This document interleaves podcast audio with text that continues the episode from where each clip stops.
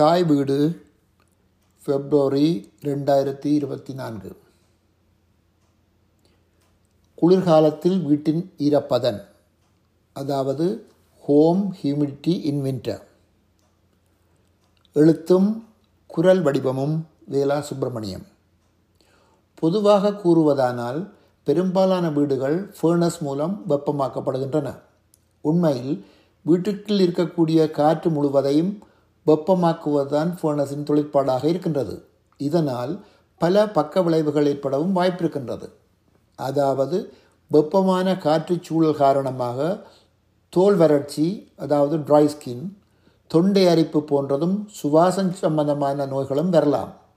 அத்துடன் வீட்டில் உள்ள மரத்தளபாடங்களில் சுருக்கம் ஏற்படுவதால் வெடிக்கவோ அல்லது வளையவோ அல்லது உடைந்து போகவோ வாய்ப்பிருக்கிறது. குறிப்பாக தளம் மரத்தினால், அதாவது ஹார்ட்வுட்னால் ஆக்கப்பட்டதாக இருந்தால் அதில் பெரிய வெடிப்புகளும் உடைப்புகளும் வராதவாறு தடுக்க வேண்டிய தேவை இருக்கின்றது. இதனை நிவர்த்தி செய்வதற்கு ஹியூமிடிஃபையர்ஸை பாவிப்பது வழக்கம்.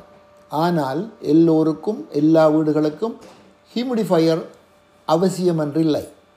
ஆனால் இது பற்றிய தெளிவின்மை காரணமாக பலர் பலவித அசௌகரியங்களுக்கு உள்ளாவதை கண்கூடாக காணக்கூடியதாக இருக்கிறது. ஒரு விதத்தில் தரத்தை, அதாவது ஸ்டேட்டஸை உயர்த்துவதற்காக சிலர் இவற்றை போடுவது போலவும் தோன்றுகின்றது. பக்கத்து வீட்டில் போட்டிருக்கிறார்கள், நாங்களும் போட வேண்டும் என்ற மனப்பான்மை மிக தவறானது. வீட்டின் தன்மை, எமது பழக்க வழக்கங்கள், உள்ளக வெளிப்புற காரணங்கள் பல வீடுகளில் இருக்கக்கூடிய ஈரப்பதனின் அளவை தீர்மானிக்கின்றன. புதிய வீடாக இருந்தால் இயற்கையாகவே சில வருடங்களுக்கு அதிகளவு ஈரப்பதன் வீட்டிற்குள் இருக்க வாய்ப்பு இருக்கின்றது. அதிகமாக உள்ள ஈரப்பதனை அகற்ற சிலர் டீஹியூமிடிஃபையர் பாவிப்பதை புதிய சில வீடுகளில் பார்க்க முடியும். அத்துடன் பல மணத்தியாரங்கள் சமைக்கும் எங்கள் சமையல் வீட்டிற்குள் நீராவி மூலம் அதிக அளவு ஈரப்பதனை உருவாக்குகின்றது. ஆனால் வாடகைக்கு விடக்கூடிய நிலையில் இருக்கும் பாவனை மிக குறைந்த பலருடைய சமையலறைகள் இதற்கு விதிவிலக்கு. பல மணி நேரம் வெந்நீரில் குளிப்பதில் உள்ள சுகம் மறுபுறத்தில் வீட்டிற்குள் அதிகளவு ஈரப்பதனையும் உருவாக்குகின்றது. கூட்டு குடும்பங்களாக பலர் வீட்டில் வசிக்கும் சந்தர்ப்பத்தில் இயற்கையாகவே ஈரப்பதன் அதிகரிக்கப்பட வாய்ப்பு இருக்கின்றது. எனவே ஹியூமிடிஃபையர் போட முன் நன்றாக ஆலோசித்து அலசி ஆராய்ந்த பின்னர் போடுவதுதான் நல்லது. அல்லது பாம்புக்கு பயந்து பால் கிணத்தில் விழுந்த கதையாகத்தான் முடியும். நான் இங்கு கூற அல்லது உணர்த்த முற்படுவது என்னவென்றால், ஹியூமிடிஃபையரில் ஒரு சில நன்மைகள் ஏற்பட்டாலும் அதனை சரிவர பாவிக்காவிட்டால் அல்லது பேணாது விட்டால் அதனால் ஏற்படக்கூடிய தீமைகள் தான் அதிகம்.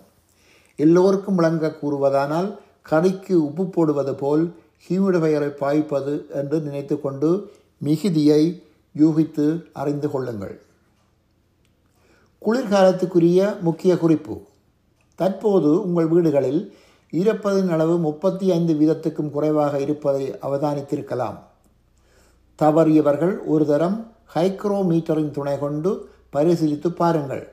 வீட்டை வெப்பமாக வைத்திருப்பதற்காக வெப்பமாக்கி தொடர்ச்சியாக இயங்குவதும் வெப்பமான காற்று மீண்டும் மீண்டும் சுழற்சி முறையில் பரப்பப்படுவதுமே இதற்கு காரணமாகும். வீட்டில் இருக்க வேண்டிய ஈரப்பதனின் அளவு 30% குறையும் பட்சத்தில் வீட்டில் பாரிய அளவிலான பாதிப்புகள் ஏற்பட வாய்ப்பு உள்ளது. தளத்துக்கு போடப்பட்டுள்ள ஹார்ட்வுட்டில் சுருக்கங்கள் ஏற்பட்டு இடைவெளிகள் அதிகரிப்பது மட்டுமல்லாது அவற்றில் வெடிப்புகளும் ஏற்படும். அது மட்டுமன்றி வீட்டில் உள்ள தளபாடங்கள், குசினி அலிமாரிகள், பேஸ்போர்ட், டிரைவோல், இதர பொருட்கள் என்பவற்றிலும் வெடிப்புகள் ஏற்படும். சுவாசம், தோல் சம்பந்தமான வியாதிகள் ஏற்படவும் வாய்ப்புள்ளது. எனவே ஈரப்பதனை உயர்த்த நடவடிக்கை எடுக்க வேண்டியது மிக முக்கியமாகும்.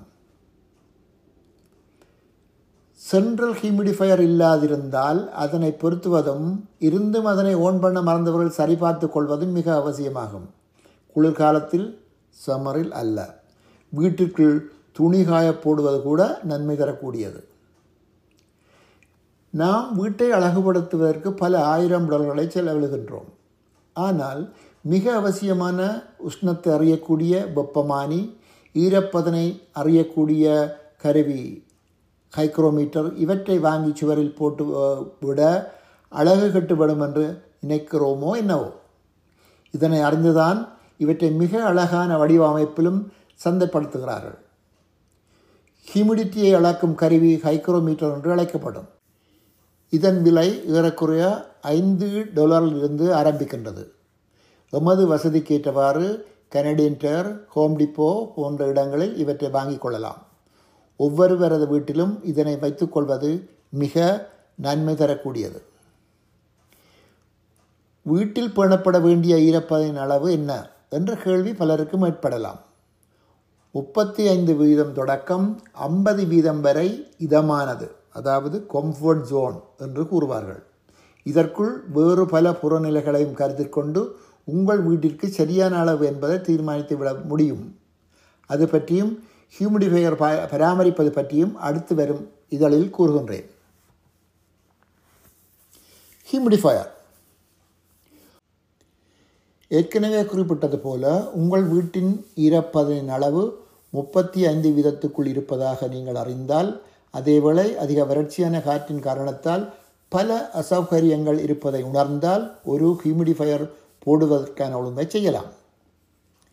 சென்ட்ரல் ஹியூமிடிஃபையர் போடும்போது அதிகாரம் அளிக்கப்பட்ட ஒரு தொழில்நுட்பாளரின், அதாவது சர்டிஃபைட் டெக்னீஷியன் துணையை நாட வேண்டி இருக்கும். சென்ட்ரல் ஹியூமிடிஃபையர் ஃபர்னஸின் மேற்பகுதியில் பொருத்தப்படுவதால் தகுதி வாய்ந்த தொழில்நுட்பம் தெரிந்தவர் செய்வதுதான் பாதுகாப்பானதாகும். அடிப்படையாக 3 வகையான ஹியூமிடிஃபையர்கள் பாவனையில் உள்ளன. Spray humidifier. இந்த வகையானவை ஃபர்னஸில் இருந்து வரும் சூடான காற்று பகுதியில் தண்ணீரை தூவுதல், அதாவது ஸ்ப்ரே பண்ணுதல் மூலம் ஈரப்பதனை அதிகரிக்க உதவுகிறது. செலவு குறைந்ததாக இருந்தாலும் இந்த வகையானவை குறைந்தளவு ஈரப்பதனையே தரக்கூடியவை. அடுத்தது ட்ரம் ஹியூமிடிஃபையர்.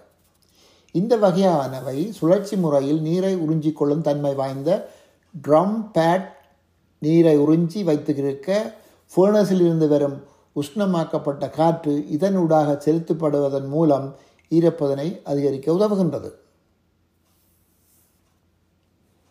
அடுத்தது ஃப்ளோ த்ரூ ஹியூமிடிஃபையர். இந்த வகையானவை தண்ணீர் வடிகட்டியூடாக தெளிக்கப்பட இதனூடாக செலுத்தப்படும் காற்று ஈரப்பதனையும் எடுத்து வீடு முழுவதற்கும் பரப்புகின்றது. சக்தி வாய்ந்ததும் காலநிலை சூழ்நிலைக்கேற்றவாறு ஈரப்பதன் அளவை நுணுக்கமாக கட்டுப்படுத்தக்கூடியதுமான தன்மையினை கொண்டது இந்த வகை. பெரும்பாலும் இத்தகைய ஹியூமிடிஃபையர் தான் பலராலும் பயன்படுத்தப்படுகின்றது. கீழ்வரும் படத்தில் இத்தகைய ஃப்ளோ துரு ஹியூமிடிஃபையரை கண்டுகொள்ளலாம். மேற்குறிப்பிடப்பட்ட 3 வகையான ஹியூமிடிஃபையர்ஸும் ஃபர்னஸுக்கு மேற்பகுதியில் உள்ள பிளனம் என்று சொல்லப்படுகின்ற அல்லது வெப்பக்காற்று வெளிவரும் அல்லது குளிர்காற்று உள்வரும் பகுதியில் பொருத்தப்பட்டிருக்கும். சிறிய குழாய் மூலம் அவற்றுக்கு தண்ணீர் வழங்கப்படுவதையும் மேலதிக நீர் குழாய் மூலம் வெளியேற்றப்படுவதையும் இயங்க வைக்க ஃபர்னஸிலிருந்து சிறிதளவு மின்சாரம் எடுக்கப்படுவதையும் அவதானிக்க முடியும். கீழ்வரும் படம் 3வது வகையான ஃப்ளோ த்ரூ ஹியூமிடிஃபையர் பொருத்தப்பட்டிருக்கும் விதத்தை விளக்குகின்றது. அத்துடன் அதன் கீழே உள்ள படம் ஹியூமிடிஃபையரின் தொழிற்பாட்டை மிக துல்லியமாக விளக்குகின்றது. ஹியூமிடிஃபையரை கட்டுப்படுத்துவதற்கான ஹியூமிடிஸ்டாட் ஒன்று பொருத்தப்பட்டிருக்கும். இது ஹியூமிடிஃபையருக்கு அண்மையில் உள்ள டக் பகுதியிலோ அல்லது வேறு அறையிலோ பொருத்தப்பட்டிருக்கலாம். சில வீடுகளில் தெர்மோஸ்டாட்டுக்கு பக்கத்திலே கூட இது பொருத்தப்பட்டிருக்கும். எனது அனுபவத்தில் 75%-க்கும் மேலான வீட்டு உரிமையாளர்களுக்கு ஹியூமிடிஸ்டாட்டை கையாளும் விதம் தெரியாமல் இருக்கின்றது. ஹியூமிடிஸ்டாட்டை ஒரு குறிப்பிட்ட அளவில், அதாவது 40% அல்லது 45% அளவில் விட்டால் வீட்டில் உள்ள காற்று மண்டலத்தில் அந்த அளவு குறைய விடாது பார்த்து கொள்ள வேண்டியது தான் இதன் வேலையாகும். ஆனால் நான் முன்னர் குறிப்பிட்டது போல புறக்காரணிகளால் வீட்டின் மேல்தளத்தில் ஈரப்பதனின் அளவு திடீரென கூடி குறையும் போது அடித்தளத்தில் இருக்கும் இக்கருவி மிக துல்லியமாக தேவைக்கேற்றமாறு ஹியூமிடிஃபையரின் இயக்கத்தை கட்டுப்படுத்தாது. இந்த இடத்தில் நாங்களாக இதனை நிறுத்தவோ அல்லது கட்டுப்படுத்தவோ வேண்டியிருக்கும். வெளியிலுள்ள உஷ்ண நிலைக்கு ஏற்றவாறும் நாம் ஹியூமிடிஸ்டாட்டை கட்டுப்படுத்த வேண்டியது அவசியமாகும். உதாரணமாக, வெளியில் குளிர் கூடும்போது நாம் ஹியூமிடிஸ்டாட்டை அளவை குறைக்க வேண்டும். கீழ்வரும் அட்டவணை அதனை விளக்குகின்றது.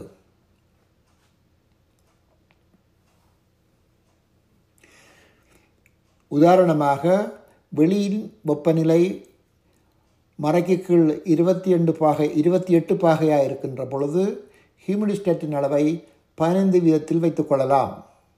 அதேபோல மறை 12ஆக இருக்கின்ற பொழுது ஹியூமிடிஸ்டாட்டின் அளவை 30 வீதமாக வைத்துக்கொள்ளலாம்.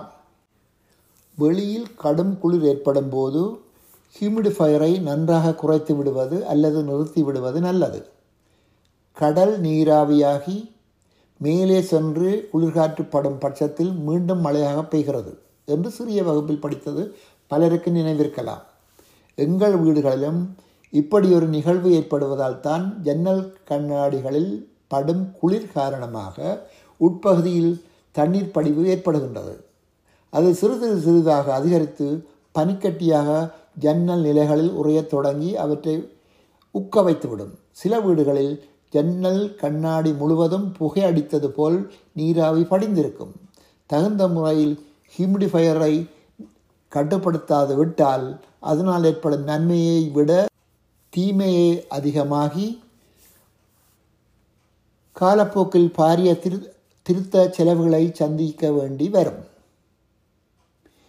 ஈரப்பதனை கட்டுப்படுத்தும் வழிமுறைகள் பற்றிய விளக்கங்கள் அடுத்த இதழில். நன்றி.